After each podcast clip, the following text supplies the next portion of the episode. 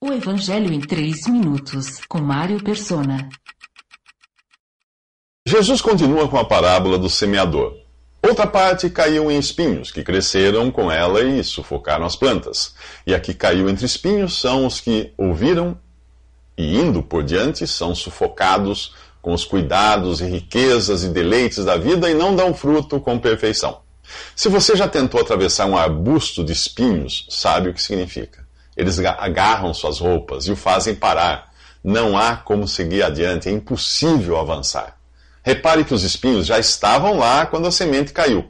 Talvez ainda fosse, fossem pequenos, fossem tenros, mas certamente eles iriam crescer vigorosos ao ponto de sufocar a planta.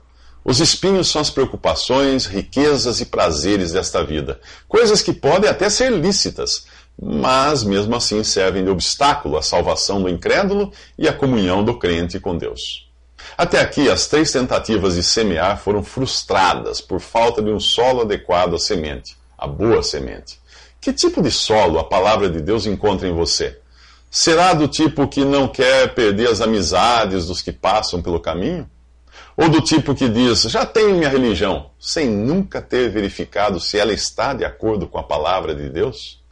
Pessoas assim são presa fácil de Satanás e, e seus agentes. Talvez você receba as coisas de Deus com alegria, mas sem profundidade por não existir um arrependimento sincero de seus pecados. Ou quem sabe os espinhos das preocupações, riquezas e prazeres o estejam prendendo? Independente se a aplicação da parábola é para o crente ou o incrédulo, há três coisas que impedem a semente de germinar: Satanás, a carne e o mundo. Estas aparecem na, na forma das aves, das pedras e dos espinhos. Felizmente, ainda existe uma quarta situação, a da semente que cai em solo propício. Outra ainda caiu em boa terra, cresceu, deu boa colheita, a cem por um. As que caíram em boa terra são os que, com coração bom e generoso, ouvem a palavra, a retêm e dão fruto com perseverança.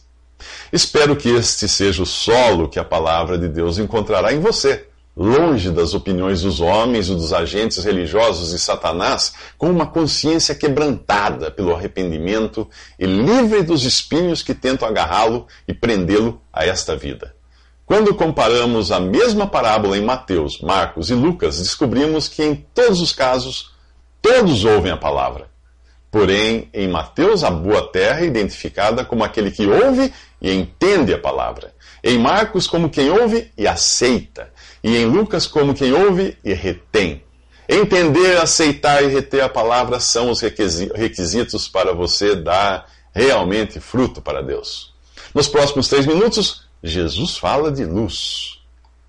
Visite 3minutos.net. Dúvidas? Visite respondi.com.br.